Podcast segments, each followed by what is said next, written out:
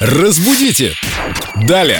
С нами Виктория Полякова, культуролог, знаток русского языка. Мы сегодня разберем какие-то вопросы из нашей официальной группы Эльду Радио ВКонтакте, где тебе задают, в общем-то, иногда такие каверзные вопросы. И Но- сами же на них отвечают. Вика, привет. Да, кстати, доброе утро, ребят. Ветка жива благодаря тебе, благодаря ошибкам, которые люди слышат и обсуждают. Так вот, пишет тебе Виталий Безух. Здравствуйте. У перехода видел надпись «Переход на метро». Правильно ли говорить так? Почему не «к метро»? Спрашивает Виталий. Да, сейчас мы расскажем о Виталию и всем остальным. И, кстати, да, по поводу ветки, действительно, ВКонтакте очень здорово, что некоторые наши слушатели сами же и отвечают на вопросы, которые там задают другие участники. Спасибо вам большое. Насчет метро.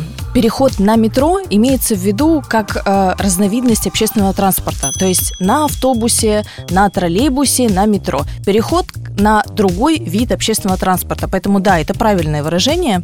Если мы, например, находимся в метро, то имеется в виду, что вот мы в самом вестибюле, например, метро, или едем в электричке, или на эскалаторе, да где угодно. Ну, Та же история с вертолетом. Ты летишь не на вертолете, а да, в да, вертолете. конечно, не в буквальном смысле. Это же не значит, что мы держимся там за что-то сверху, за Или я на парашюте спустился. Да, да, мы говорим здесь не в буквальном смысле, а что мы на чем-то передвигаемся. Опять-таки, если мы встретили кого-то в автобусе, мы все равно будем ехать на автобусе, но не сверху болтыхаться, как флажок, а все же передвигаться внутри. Внутри транспорта. Да, да. Внутри транспортного средства. Скажу казенным языком.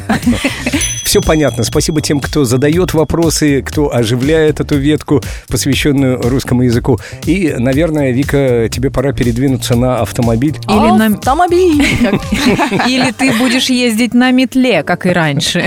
Там, пожалуй, это самый Наша культурологическая бабка-ешка. ведьмочка.